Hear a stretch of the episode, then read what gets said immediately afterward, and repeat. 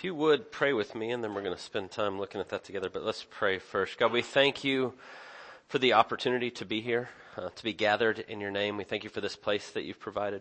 We thank you that you have given us your word that tells us uh, of who you are and the ways that you are working and what it means for us. And so as we consider today the way that you meet us in the midst of suffering and difficult seasons, we pray that you would come and show us your glory more fully. Uh, as we open your word, we confess each week that we can't do any of this without you, that we need you to be the one that teaches and leads and guides us. And so we ask that you would do just that. We pray that the Spirit would move in this place, that you would take the eternal truth of your word, that you would show us who you are, that you would remind us of your wonderful promises, that you would give us the confident assurance that comes from understanding who you are and what you've done and what you're doing and what you're going to ultimately do. And so we pray that we would see that afresh today, that we would leave here encouraged, uh, that we would be uh, overflowing uh, with the glory and the joy that comes from knowing and loving you. And we pray all of this in Jesus' name. Amen. Uh, I want to ask you to think about this question. You don't have to answer it. You don't have to raise your hand. You don't have to make a signal or anything. But I want you to think about uh, this question and uh, just ponder with me together for a second. Um, if I were to ask you how many of you have gone through a, a difficult season um, in the last year, uh, what would your answer to be with that? And, and, let me define that. Difficult season in that harder than usual. Maybe a, a part of life is just more difficult, maybe relationally, uh, maybe emotionally, spiritually. Maybe it's your health. Uh, maybe it's a combination of all those things, but you gone through a season in the last year that it was more difficult than usual. And I think if we asked that question and we went around and we did answer, there'd be quite a few of you that would say, yes, that pertains to me. Um, if I then backed up and said, well, how many of you is that is true? Same question over the last five years. How many of you would say, yes, there's been a difficult season or maybe two? And I think that number would go up. It might go from uh, some of us to most of us, if not all of us. If I went back 10 years and said how many in the last 10 years have gone through a difficult season, I think we'd probably get, be getting close to 100%.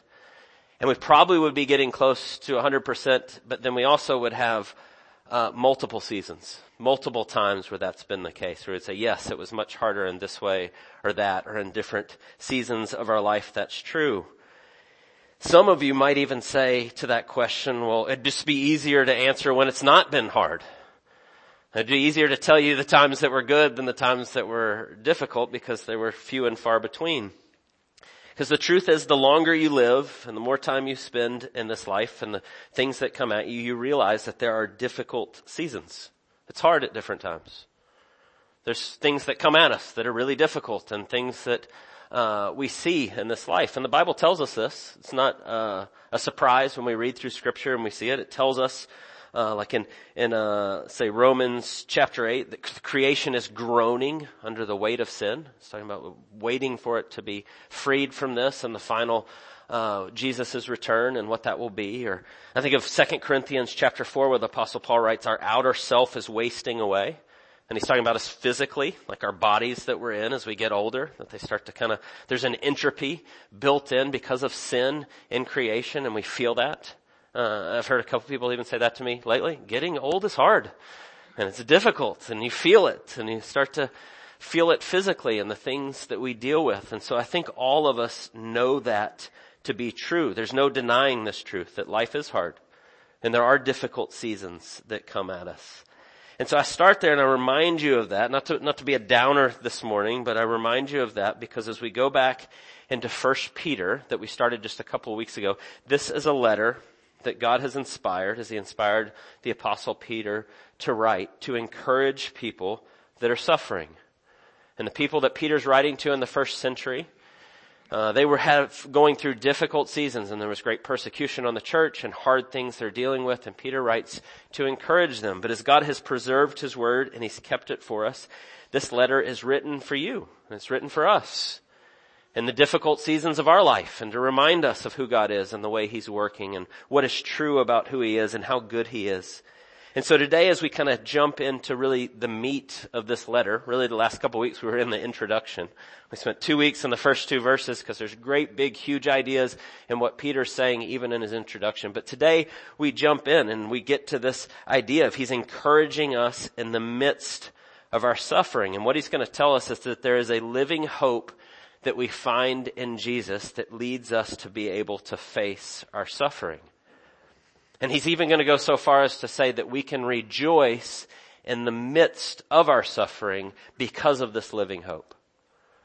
And you may hear that and think about, wait, wait, in it?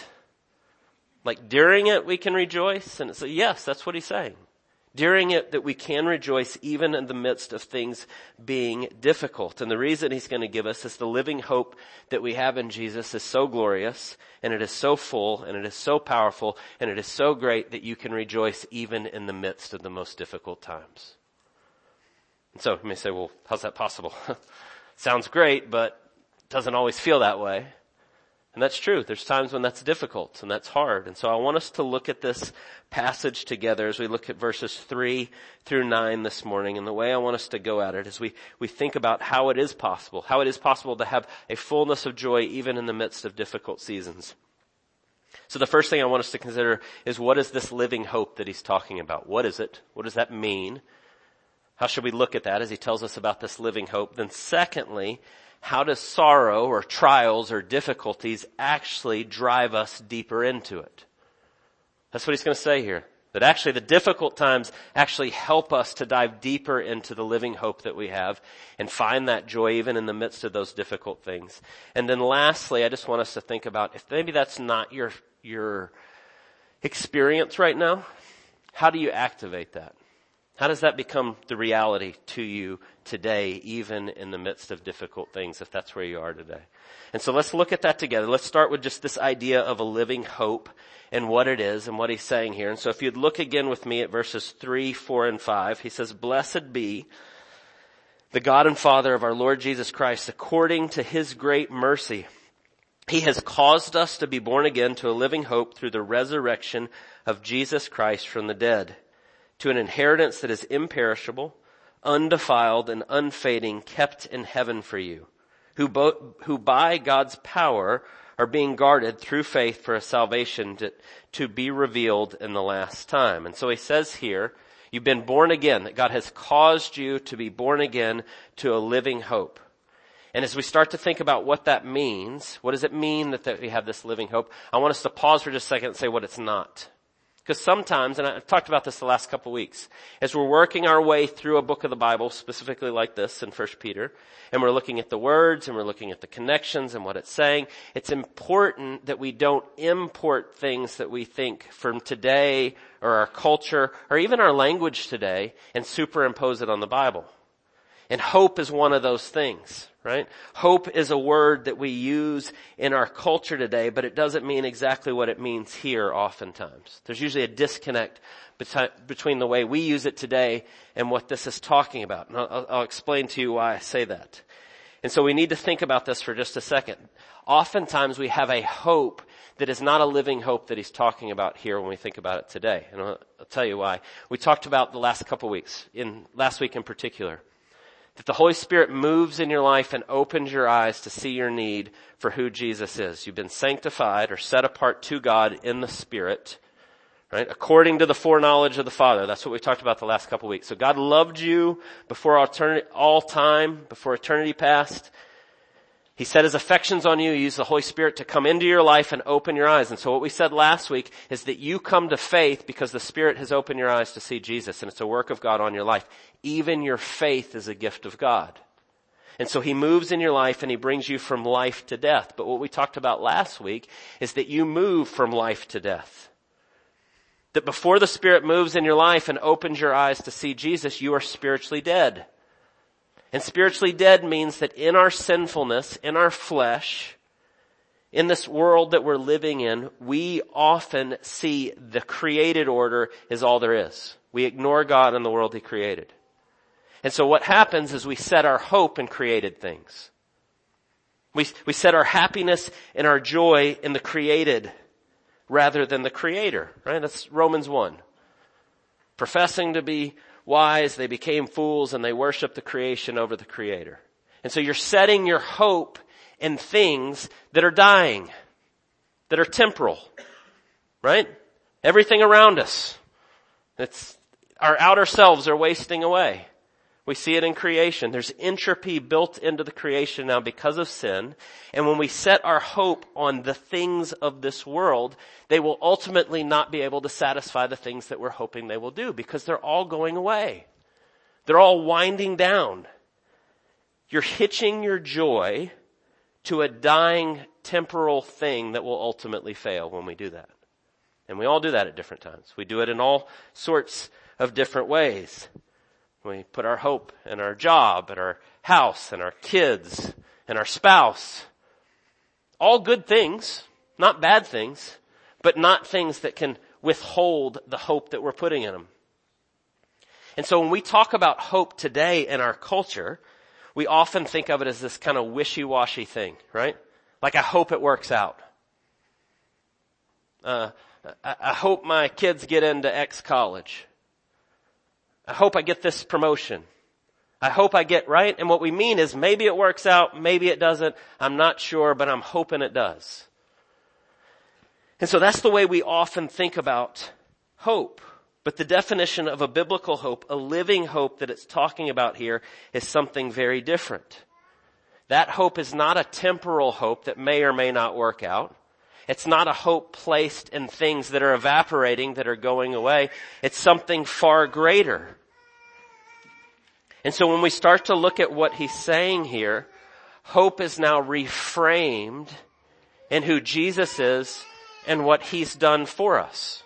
Right? So look at what he says here.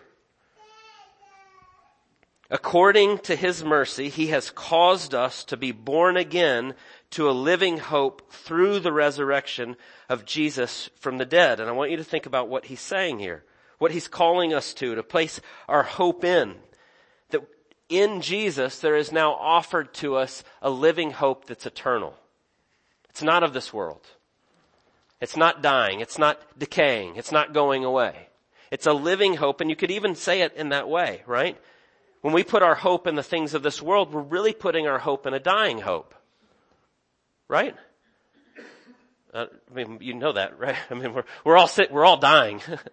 we are all wasting away as we sit right now. We're, we're slowly moving towards that, all of us. And so when we put our hope in the created order, it's a dying hope. It's not a living hope. But what he says is that God has caused us to become alive. He's opened our eyes. He's given us this living hope that comes to us through Jesus and the resurrection and his resurrection from the dead.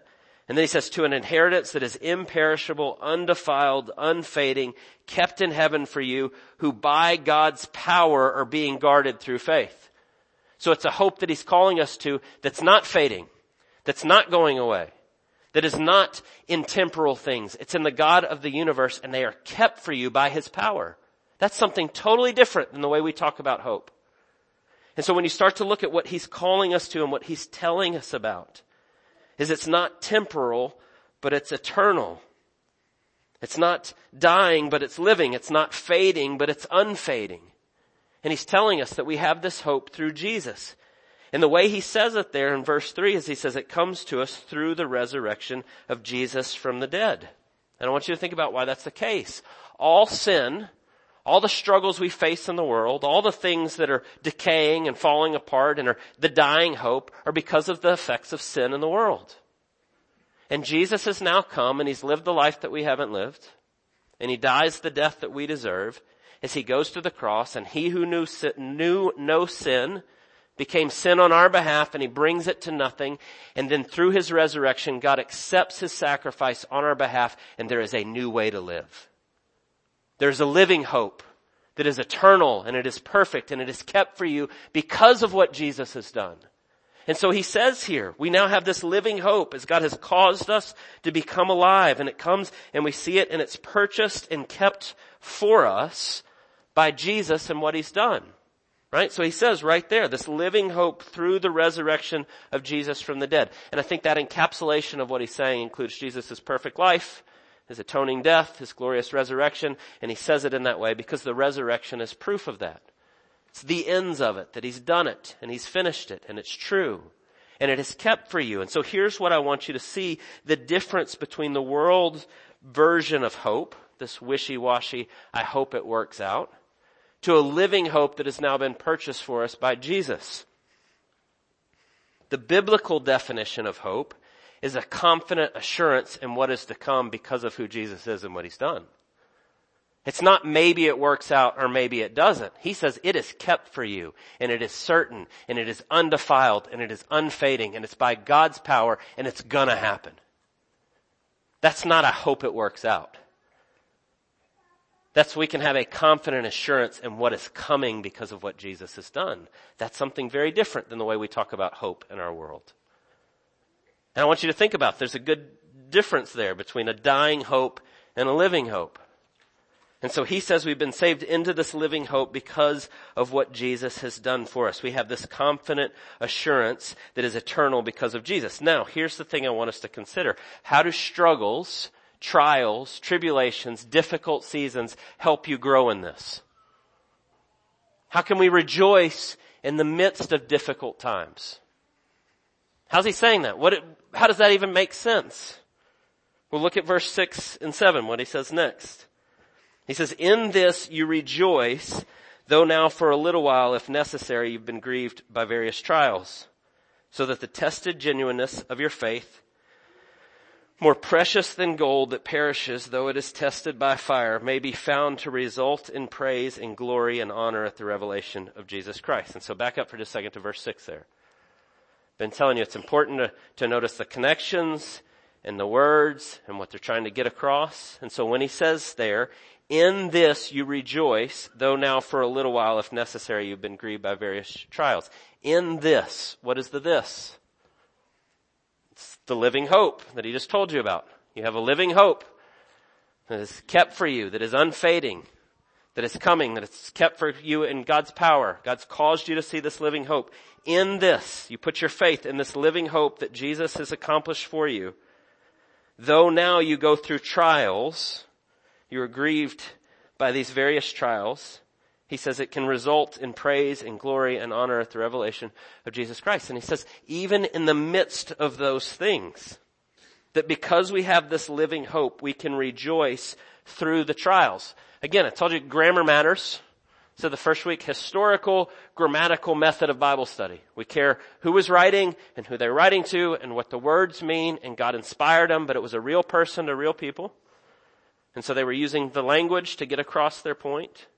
And so when you look closely at what he says here, when he says, in this you rejoice, though now for a little while, the verb he uses for rejoice is present tense. He's not saying in this, when you get past it, then you can look back on it and rejoice. He's saying in this, right now, you can rejoice through what's happening to you in your life. That you can have joy even when things are really, really difficult.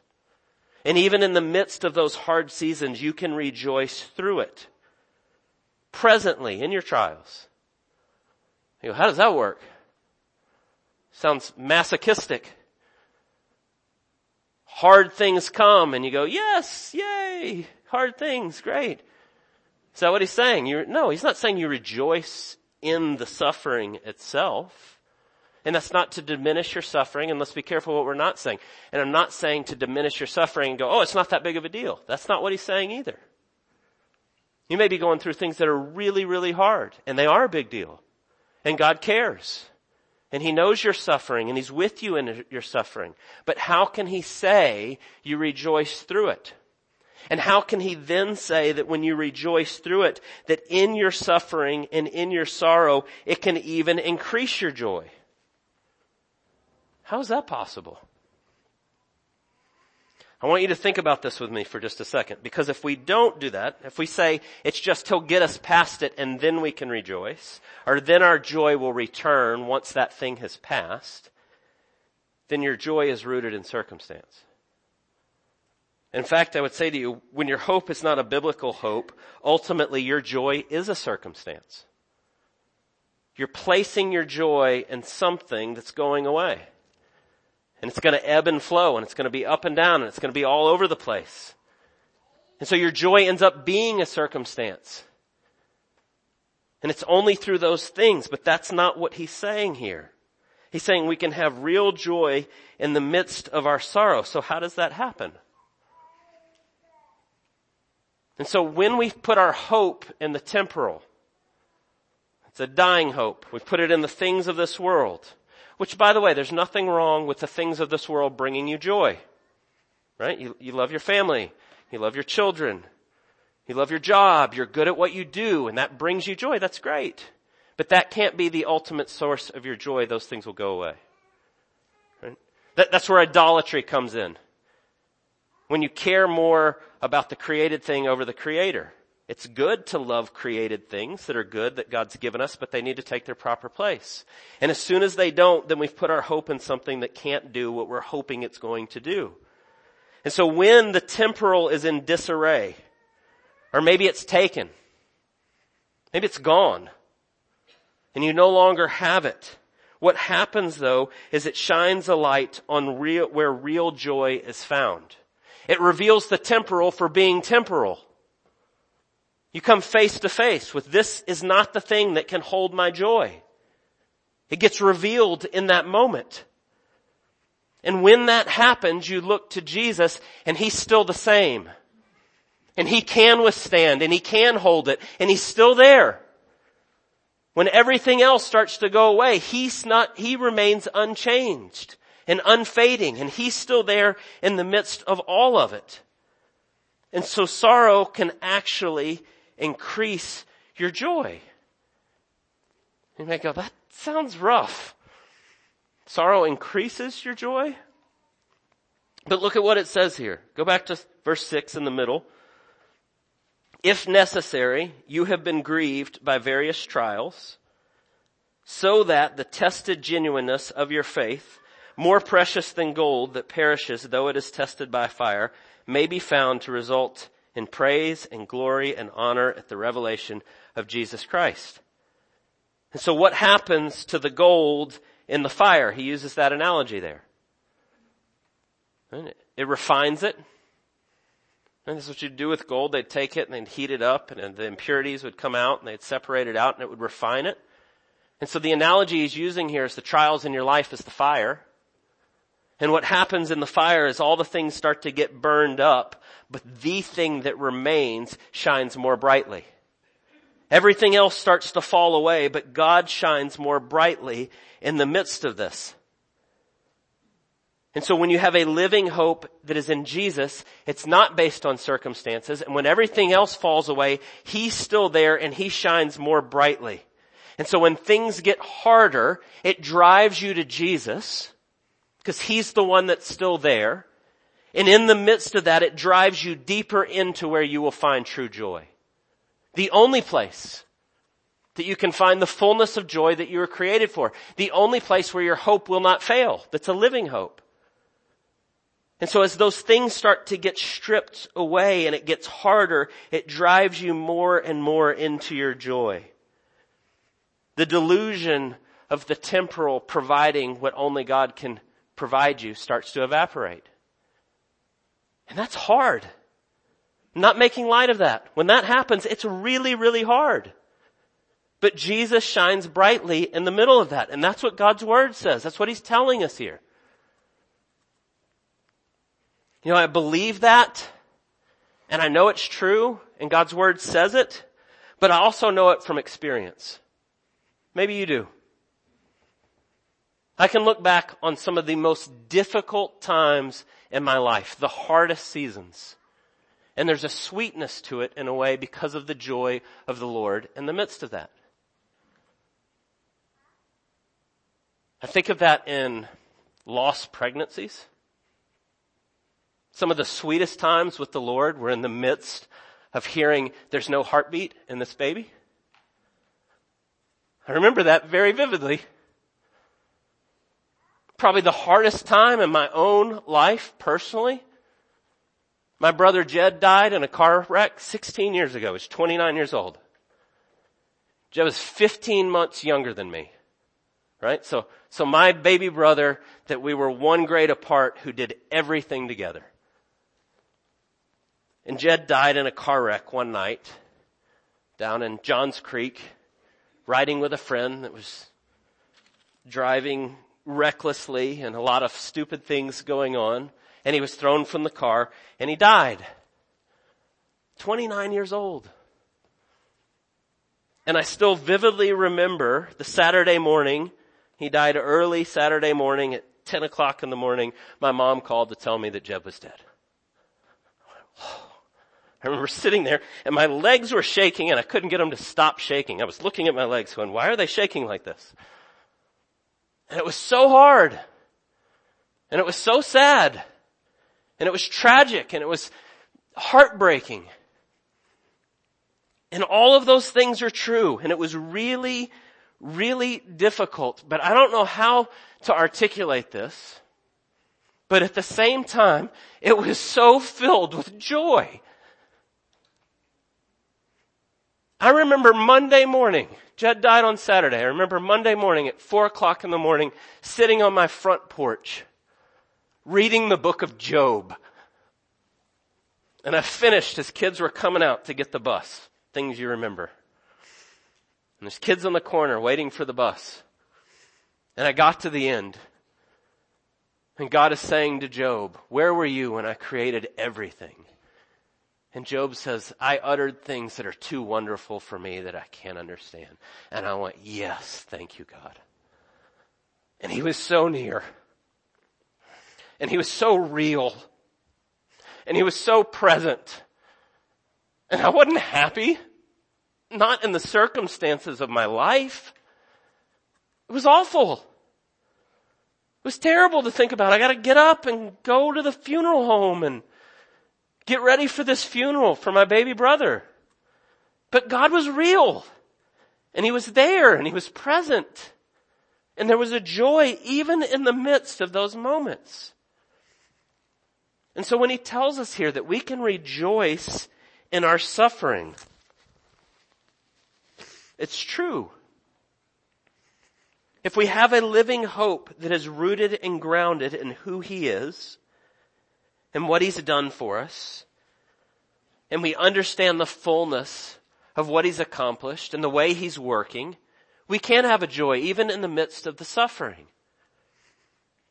We look to Him and we see His love for us and we push deeper into it because everything else is evaporating and He stands the same.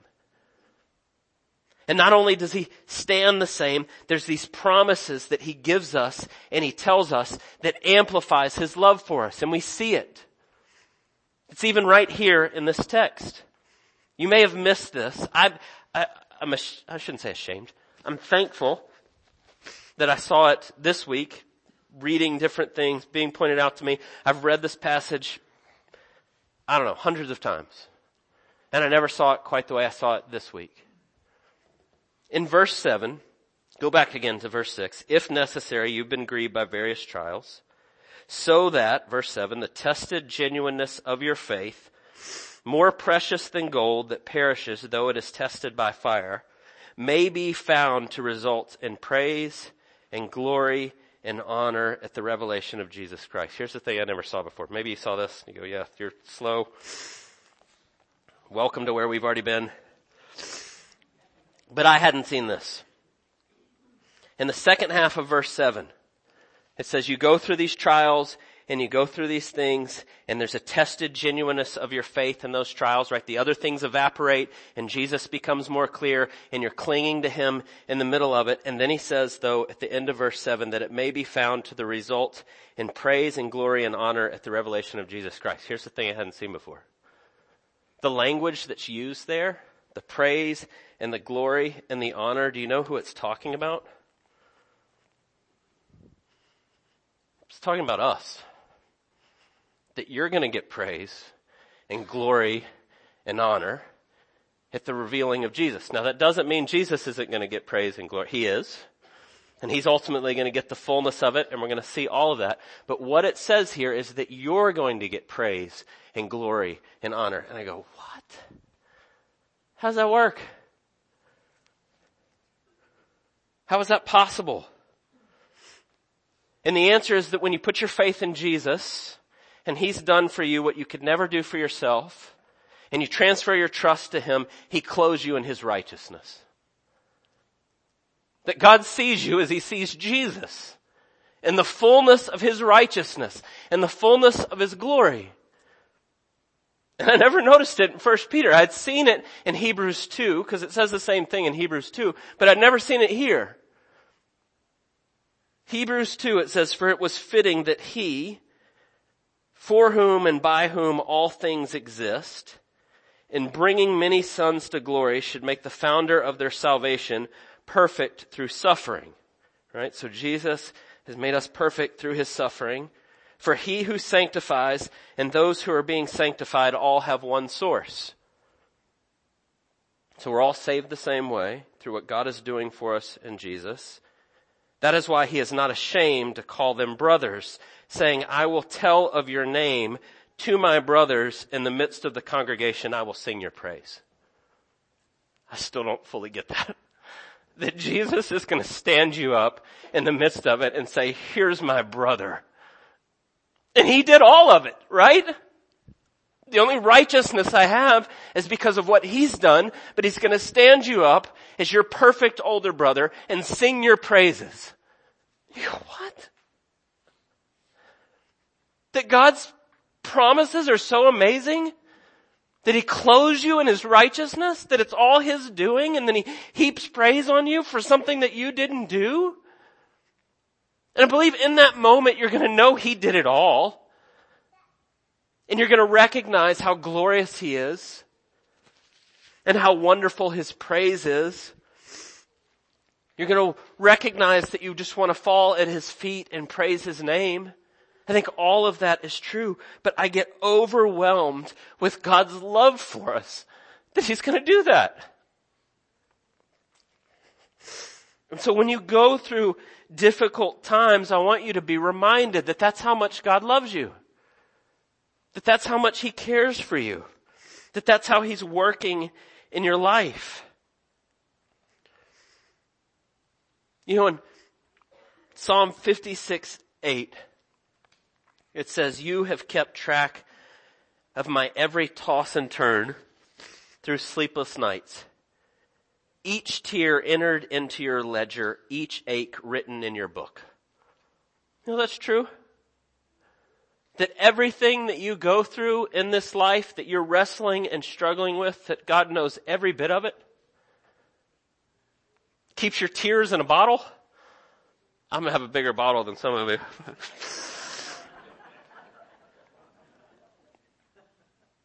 but that that's how much He loves you.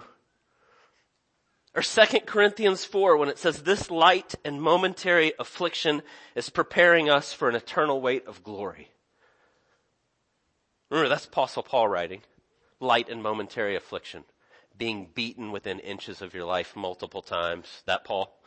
He says that's light and momentary compared to what's coming. Or Romans 8. When it says, I consider the sufferings of this present time not worth comparing with the glory that is to be revealed. And so when we see who Jesus is and we see the way He's working and we see His great love for us, we can rejoice in our suffering in the things that we're going through.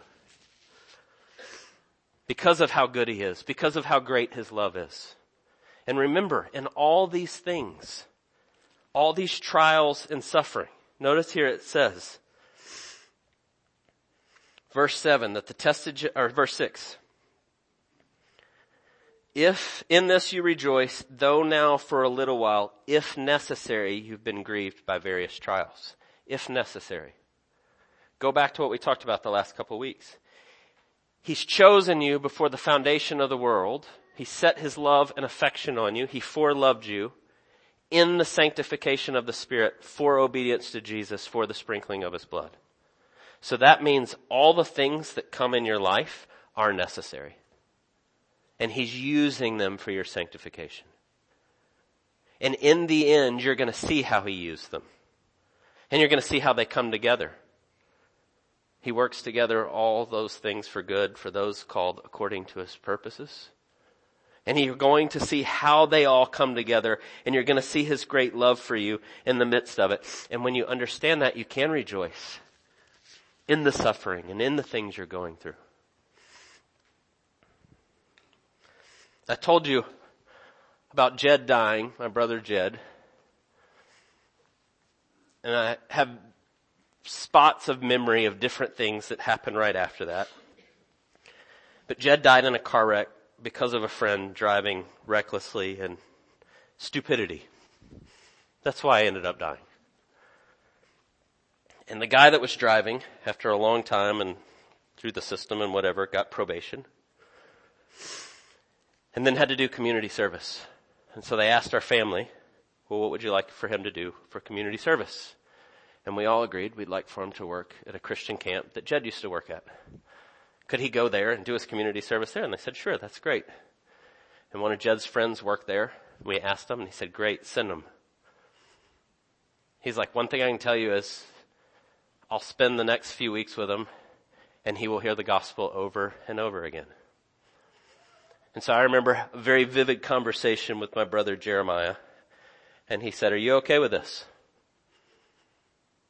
Doesn't completely feel like justice, but you okay with this? And I said, yeah, I'm okay with this.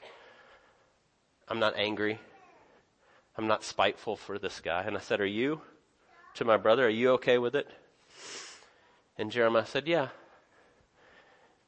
And the way he described it, I'll never forget, he said, you know, if we lose Jed for 40 or 50 years that we would have had with him on this earth, and God saw fit to take him at 29 years old, and in so doing, this guy that was driving the car becomes a believer. Or some of the people that came to that funeral and heard about Jed's life and how he loved the Lord, if they become a believer, he's like, when we stand together in eternity in the fullness of glory with Jed, and maybe that guy driving the car, and maybe somebody else, he said, we're going to rejoice that God is good and that he has a plan and that he's using these difficult things for his glory even when we can't see it. And I remember him saying that and going, yeah, okay. Can't argue with that. That God is good even in the midst of those times. And so I'll tell you two things that I noticed this week that I hadn't seen before. The first is Jed died on uh, August 18th. 818. That's burned in my mind forever, right? It was the day Jed died. And each year I remember, I go sit down by where it was and read a book that I put together memories of, but it's just there. And I never noticed until yesterday as I was preparing for this sermon and thinking about Jed and the things that went with it that Romans 8, 1, 8 is I consider the sufferings of this present time not worth comparing with the glory that is to be revealed to us. I read that went, okay, God, I get it. He's done that so many times in the midst of those difficult seasons where he kind of taps you on the shoulder and goes, hey, it's right there. And you go, okay. And the second thing I'll tell you, and I really didn't plan this, is I, I figured out First Peter and laid out the weeks and all this stuff. And week three is God present in our sufferings. And then yesterday it dawned on me that today would have been Jed's 46th birthday. February 25th was Jed's birthday. And so I didn't plan that either, but again, God just goes, hey, I'm still at work in this, and I've got you in the midst of it. But the last thing, and we'll end here today, is you may say, yes, I believe in God's promises. Yes, I know He's at work. I know those things. I know all things will work together, but right now it's really hard. And I don't feel the joy. I don't feel like rejoicing in the midst of the difficult things I'm going through. And so what do we do in the midst of that? And so look at what he says here in verse 8. He says, though you have not seen him, you love him. Talking about Jesus. Though you do not now see him, you believe in him and rejoice with a joy that is inexpressible and filled with glory, obtaining the outcome of your faith, the salvation of your souls. And so I want you to think about what he says there. Though you have not seen him, you love him and though you do not now see him, you believe in him. And if you've put your faith in Jesus and you're in the midst of one of those seasons, I would just say to you, turn your gaze and focus on who Jesus is. The great promises that he gives us. He's going to stand you up as his brother or sister and sing your praises over what he's done for you. That he is going to work all these things together that he loves you so much that he is invested in every single struggle and tear and tossing and turning of your life and he knows everyone. And as you focus on him, the Spirit comes because that's what the Spirit does and it glorifies Jesus. The Holy Spirit moves in you and points you to him and shows you his glory to the point where you can rejoice in the midst of your suffering. And I don't mean to demean or belittle the things you're going through because they're still hard. And they're still difficult. And they're not easy. But you can have the joy of the Lord even in the midst of those times. Would you pray with me? God, we thank you for the glorious good news. We thank you that you love us. We thank you that you know our sufferings. You know the things that we're dealing with, that we're going through, that we're wrestling with. We thank you that you love us. We thank you that you have wonderful promises. We thank you that you are at work to bring all these things to their final fulfillment. And so I pray right now for those that are here today that, that are having a hard time seeing how those connect. How those promises connect with their specific certain situation right now. Would you overwhelm them with your glory?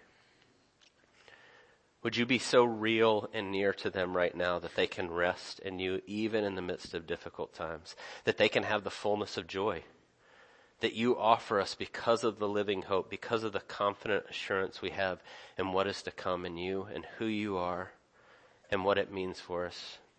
We thank you that we can trust you in all seasons and in all things, and we pray all of it in Jesus' precious name. Amen.